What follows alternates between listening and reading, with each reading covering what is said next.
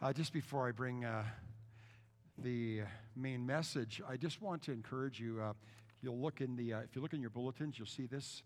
Uh, this is um, some information about something we do twice a year in the fall and spring. Uh, it's called Set Free Retreat. Um, this year, Rob Snow, who is over here doing the baby dedication, is going to be our presenter for this. And um,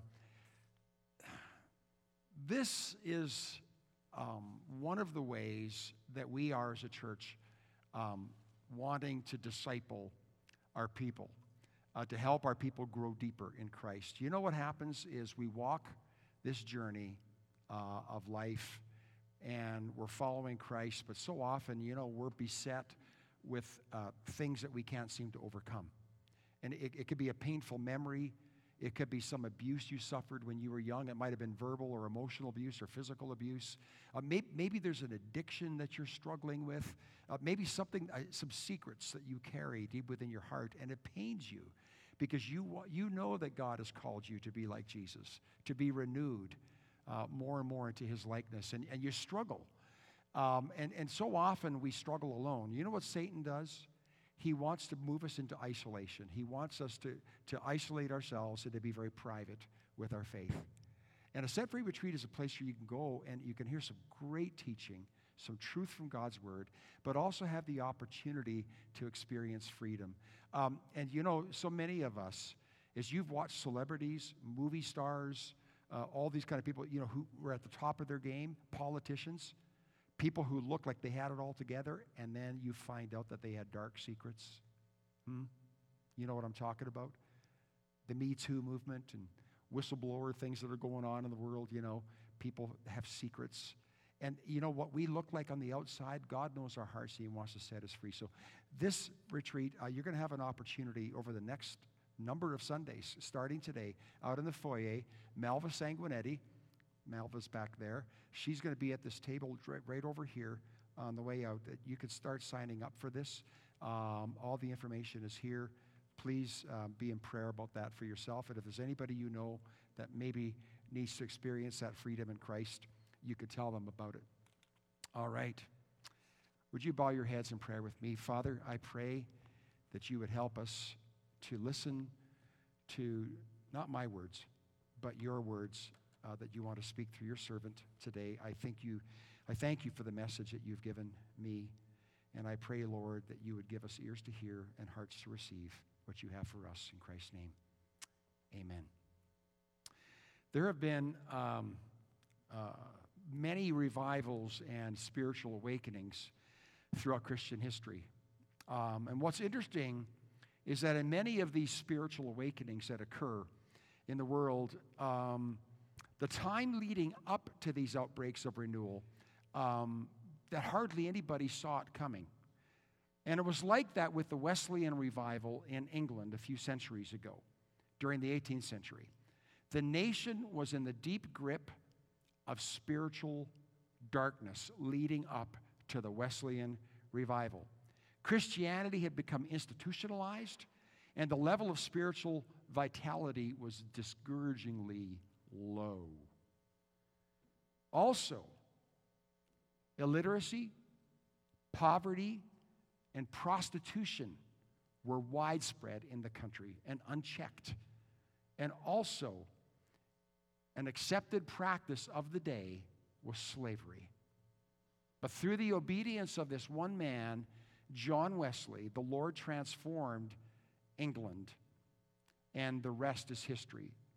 Hundreds of thousands of lives were transformed. And not even John Wesley, I, it, he didn't even see it coming, but God did. God had a plan, but he needed a man. He's looking for women and men through whom he can accomplish his will. Now, when God shows up unexpectedly, and surprises us with revival, with renewal, he's not surprised if it doesn't happen, and he's not surprised if it does happen. Sometimes we are, but God is looking for people through whom he can work. The phenomenon that we read about with the Wesleyan revival in England, um, we, we also see it happening in the Bible. If you read the Gospels, Matthew, Mark, Luke, and John, we find in John chapter 4, Jesus meets a woman at a water well. And this woman has this conversation with Jesus, and she is amazed with his wisdom and his insight. He had what we call words of knowledge, where he knew things about her that she, he could not have known unless the Father in heaven had revealed them to him. And when she got back to her village, she told everybody about him, and the townspeople followed her back towards the well to meet Jesus for themselves. And as a result, the Bible says that many Samaritans came to believe in Jesus. It's kind of like revival broke out in that town. Now, the disciples, when they got back to the well, they didn't understand why Jesus, being a man, a Jewish rabbi, would talk to a woman, especially a Samaritan woman. So when they found him at the well, they urged him to eat something. They said, Jesus, you haven't eaten in a while. You need to eat. And Jesus made a remarkable statement. He said, My food is to do the will of him who sent me and to accomplish his work. Jesus said, I don't need physical food. I need the food. What nourishes me, the food that nourishes me, is doing the will of my Father. And then he says, Don't you have a saying that it's still four months until harvest? He said, Yeah, we say that. Yeah, the harvest isn't ready yet, it's spring. He says, No, no. He said, I tell you, open your eyes and look at the fields. The fields, look at the world. It's ripe already for harvest. And there's a sense of urgency in Jesus' words. He's saying the harvest is now, the time for waiting is over. He says, Open your eyes and look. And the problem is, they didn't have vision. They could not see what was before them, the opportunities that the Father was providing before them. There are people within your sphere of influence. You know, sometimes Christians say, you know, I know there's non Christians in the world, there's a few, but I don't know any of them. I don't have any non Christian friends. And I'm like, what? Do you have a family? Is everybody in your family, all your aunts, your uncles, your cousins, your nieces, your nephews, your siblings, is everybody saved? We all know non Christian people. Every single one of them. How about, do you have a job? Unless you work at a Christian place, you, probably work amongst non Christian people. The question is are our eyes open to see the people around us? Jesus saw people. I, I want us to turn to the Gospel of Matthew, uh, and it's, chapter 9. If you've got a Bible, People don't bring Bibles to church anymore. Okay, so I see Dale Perry's taking out his phone. He's got his Bible app. Okay, you could take out your phones. We won't think you're texting. Okay. Um, so, Matthew chapter 9, and we're going to begin reading at verse 35. Matthew chapter 9, beginning at verse 35. And Jesus says these words well, actually, let's just go back a little ways here. Verse 35 Jesus went through all the towns and villages. He was teaching in their synagogues. He was preaching the good news of the kingdom. He was healing every disease and sickness. Jesus was busy in the synagogues, preaching the gospel all over the place, healing people of disease and sickness. We know he was casting out demons, he was setting people free, he was making a difference. He was busy. He saw the crowds, it says, and he had compassion on them because they were harassed and helpless like sheep without a shepherd. And then he said to his disciples, The harvest is plentiful, but the workers are few. That's the same thing as he said to his disciples as recorded in John chapter 4, after he had talked to the Samaritan woman. And she brought back all the townspeople, and that village became followers of Christ. He was saying, Open your eyes, look at the fields. He's saying here, it's ripe. It is ripe, it's ready for harvest. And then he says, but the workers are few. So ask the Lord of the harvest to send out workers into his harvest field. And that leads me to the five questions that I've been talking about the last few weeks. These are five missional questions that can make a difference in your life.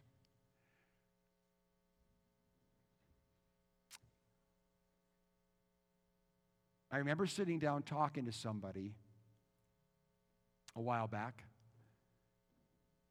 who was, I guess, wallowing some sort of self pity and saying, You know, you just don't know my life, how bad it is for me. And I said to this person, I said, We all have trials and we all have a history. Every one of us. We've all been hurt and we've all been wounded in life. And many of us suffer right now in the present. We suffer, we, we're harassed, and we feel helpless. Some of you here today feel harassed and helpless. But we also know that there's such a thing as a wounded healer. And I am so proud of people, and I know people in this congregation, that you feel wounded that you feel harassed and helpless sometimes, but you reach out beyond yourself and you reach out to those around you. Because you understand why God has placed you on this earth. Two of those five questions are Who am I and why am I here? I am a child of God. Most of us understand that and we embrace that. I am a child of God who bears his image. But who am I bearing his image to? I am bearing his image to a world that is lost and without hope. And it is God's will that you, as a child of God, would let people see Jesus in you. That's why you're here. It isn't just like, I'm a child of God and God is blessing me. It doesn't end there. It's like, I am a child of God and I need to let people know that there is a father who loves them too, and they can also be a child of God.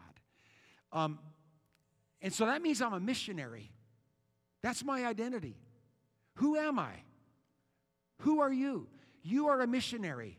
You are an ambassador for Christ. You are God's emissary to the world. You are here for a purpose. That's why you're here. And when I say when I ask the question, who am I? Why am I here? I'm not just saying, like, asking myself, why am I here on earth? I am here on earth to be God's missionary. I really am.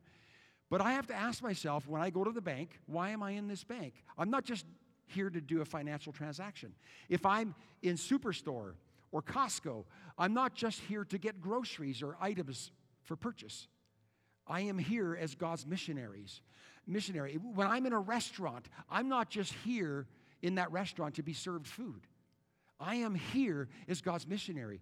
We have to ask ourselves continually, why am I here?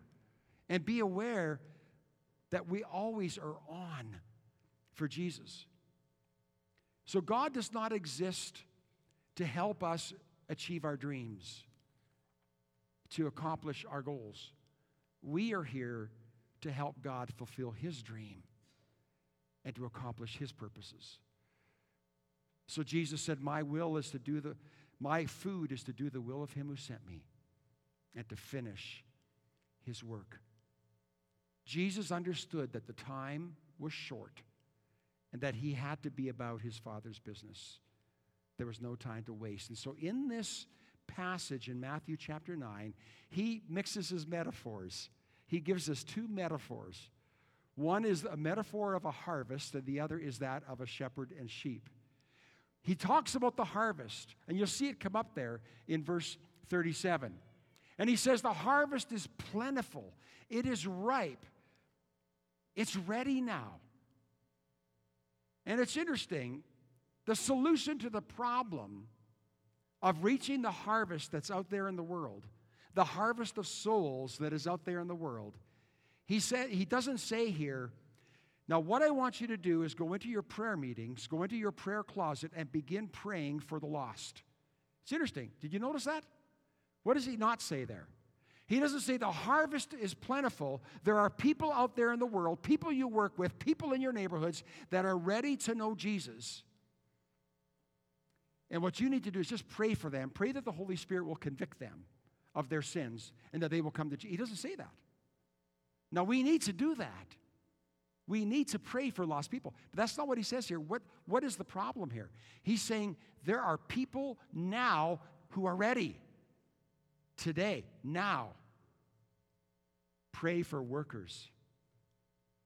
Pray for people who will be there to lead them to Jesus. Do we pray for the workers? Do we say, Lord, I want to be one of those workers in my world? It takes a whole community of believers to bring one soul to Jesus Christ. Um, sometimes we lament, you know, I don't know if I've ever led anybody to Christ. Now, I'm not going to ask you to raise your hand, but how many of you might say, I don't know if I have ever led anybody to faith in Jesus Christ? You know what? If you haven't, I'm not sure that's a reason for you to feel guilty. You might have been the link in the chain just a link in the chain. The question is, though, do we understand that we have a role to play? Some people sow, some water, and some reap. And some of you really are those people who sit on the airplane, and I keep, you know, I, I talk about this to people when they, they want to know what I'm like. And I say, you know what? When I get on the airplane, I'm sitting in this seat in economy because I've never flown, business class or first class, you know, not like some of you. Uh, but I, you know, and I'm, I'm, I mean, I'm squeezed in here, you know, and I just like, oh Lord, I don't want to be in the middle, and I don't want to be sitting next to a talkative person. I just want to read my book, and and you know what? That's me. And if you feel like that, then I relate to you. You know, I, I just, I just. But what the Lord is doing to me is He's saying, Brian, stop being so selfish. It isn't just about you and your book. It isn't about you. That person might need to hear the message of Jesus. Maybe all you need to do, Brian, is not open your mouth, but open your ears and just listen to their story. And maybe that might provide an opportunity. You never know. But I just, I struggle.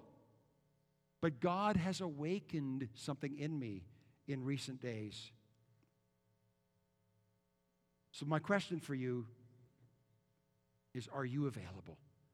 So, the one metaphor is that of the harvest. It's ripe, it's plentiful, it's ready. The next metaphor is that of a shepherd and sheep.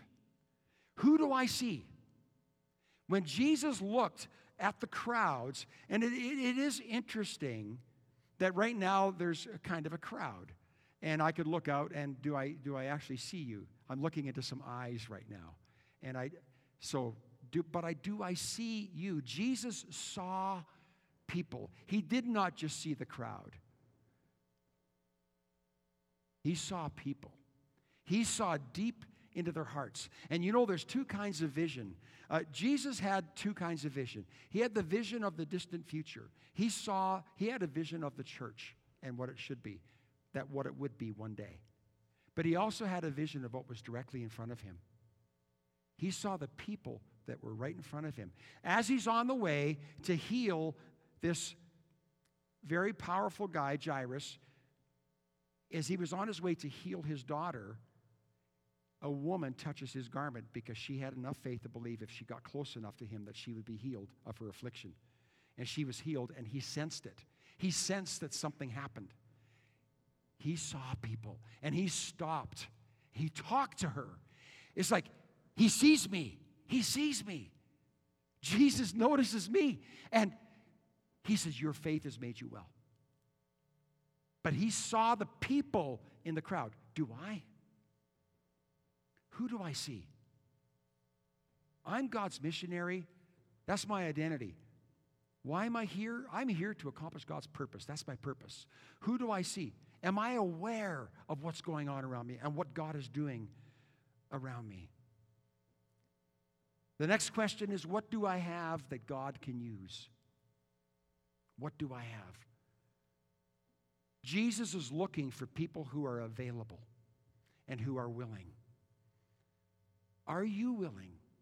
Am I willing to make ourselves available to go in search of his lost sheep and say, Lord, send me, use me. Our mission as a church is making Christ like disciples with a heart for God and a passion for people.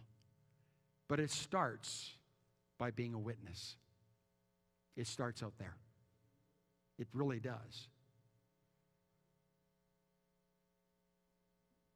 Last week in my message, I know that I rattled some cages, especially near the end of my message, because I asked the question, and this is the fifth question What if everyone made disciples the way I do? Ask yourself right now what if everyone made disciples the way I do? What would the result be? A few weeks ago, I began this series of messages by saying to us that we're on a journey, and we're on a journey of transformation.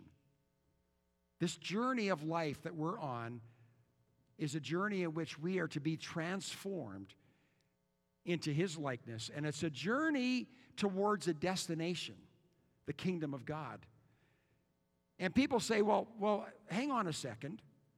I thought it was just about getting to heaven when I die. And I go, well, that's part of it. But it isn't about getting to heaven just by yourself. On this journey, it's about the lessons you learn along the way, it's about the person you become, and it's about the people you influence. The journey is about bringing others with us, making disciples of everyone around us. Well, I rattled some cages, I think, last week. I, I made this statement, and I've reworked the statement because I think the way I said it wasn't as good as it could be. I think I've improved it. You, you ready for this? I said that the significance of your journey, of your life, is the extent to which you influence people for Christ. And I'll stand on that. It's the degree to which you lead others on the path of God's transforming power. The degree to which you make a difference will tell you how significant your being on this earth is.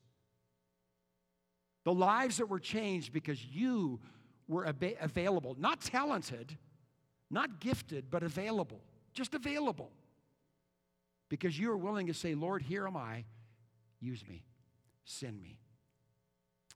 Last Sunday, I left you with some of the ways that we can be more influential.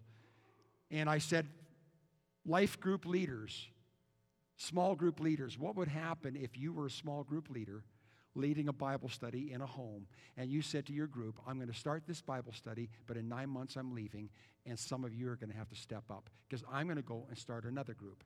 And if there aren't enough people in the church for me to start a group with, I'm going to start reaching out to my neighbors. In fact, maybe I'll do that anyway. Maybe I'll do both. And people think, oh no, we're not going to know each other anymore. And I go, no, you can still get together. You can still meet with your group. But it's kind of interesting. We do get worried when our leader is going to exit. Don't we get worried about that? If I, you know, when a, when a pastor uh, retires or resigns, sometimes people, congregations get worried. And I go, you know what? This is God's church. It's not about, you know, it's, it's not all dependent on one person. And so here's the thing Jesus knew he was going to go away. He says to his disciples, I must go away. But don't worry, I'm going to prepare a place for you, and I'm going to come back and, you know, I'm going to bring you home with me. And they said, No, Jesus, you can't go. The whole thing will fall apart. If you, if you go away, it's not going to be right. And he says, No, no, no. Because when I go, the Holy Spirit's going to come. And the Holy Spirit is going to give you everything you need. Interesting, isn't it? Do you know we should never put our faith so much into another person that we get worried when that person is going to make an exit? Because what it does is it reminds us that every single one of us have a call of God upon, upon our lives. And I'm not saying that everybody should lead a small group Bible study, but more people can do it than you think. Some of you who sit here today and say, I could never do that, sure you could. The question is, are you available? And would you be willing to say, God, I'm really not comfortable with this, but I'm willing to pray about it, and Holy Spirit, to let you speak to me and show me if that's what you want me to do. I talked about some of us finding three people Maybe one of those three people would be a person who's not a believer. And finding those three people and pouring your life into those three people. People that you can name and say, My three people that I'm pouring my life into, that I'm going to mentor, that I'm going to disciple, it's going to be John and Jill. No, maybe if, if it was a guy, you disciple three guys. It's going to be John and Frank and George. I know who my disciples are. They may not know that I'm discipling them, but I know I'm discipling them. Would you do that? How about turning your home into a neighborhood hub where your home becomes a mission outpost and say, I think I want my home to be a place where Jesus' light shines in my neighborhood? God, how can I do that? How can I be more available? Now, all I can say in closing is if this rattles your cage a bit, that was my intention, was to say, I, I just feel that um, you can't add discipleship to everything else you're doing. I've had people say, and, and, and I, I know that people don't always hear this, because they say, Brian, I am so busy. You don't know how busy I am. I can't add what you're saying to everything else I'm doing. And I'm going, You're absolutely right. You can't add this to everything else you're doing. You're going to have to give up some things that you're doing that are less important. Now, I can't tell you what that is. All I know is that who you are is you are God's missionary. And you are a child of God who bears his image to the world. And you're here to accomplish his purpose. Who do you see? What do you have in your hand that God can use? Don't add this to everything else you're doing. Say, God, I am willing to simplify my life and make room for your Holy Spirit to lead me, to guide me.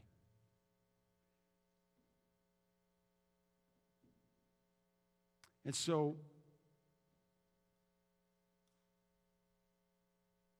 I wonder why it is that more people don't make disciples. Who make disciples?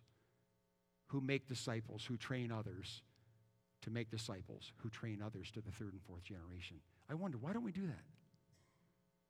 Why are we content to just get to heaven when we die? Why are we content to do Bible studies but never think about training other people to do Bible studies?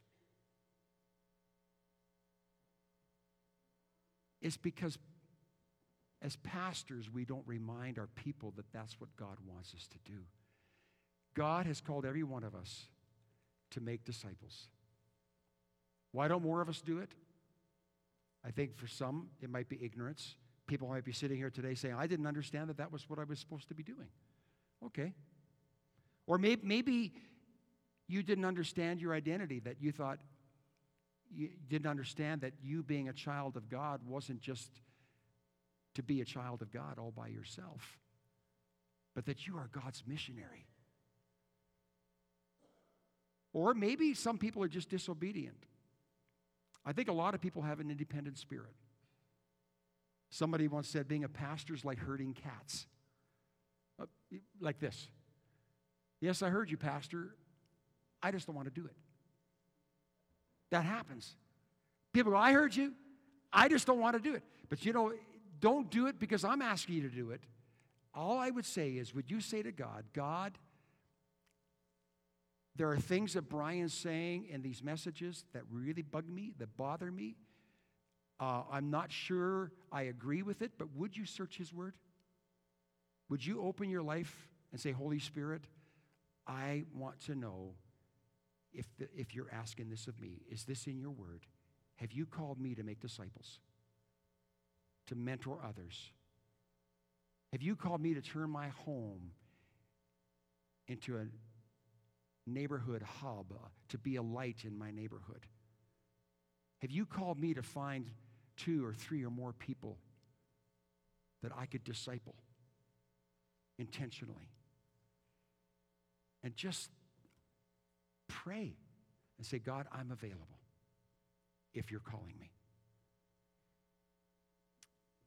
Let's bow our heads. The five questions are Who am I? I am a child of God who bears his image. I am God's missionary, an ambassador sent into the world. Why am I here? What's my purpose? I am here, and everywhere I go, I carry the presence of God's Holy Spirit with me. If I'm shopping, if I'm eating in a restaurant, if I'm at the gym, if I'm out for a walk, if I'm taking my car to the mechanic, I am here to accomplish His purpose. Who do I see?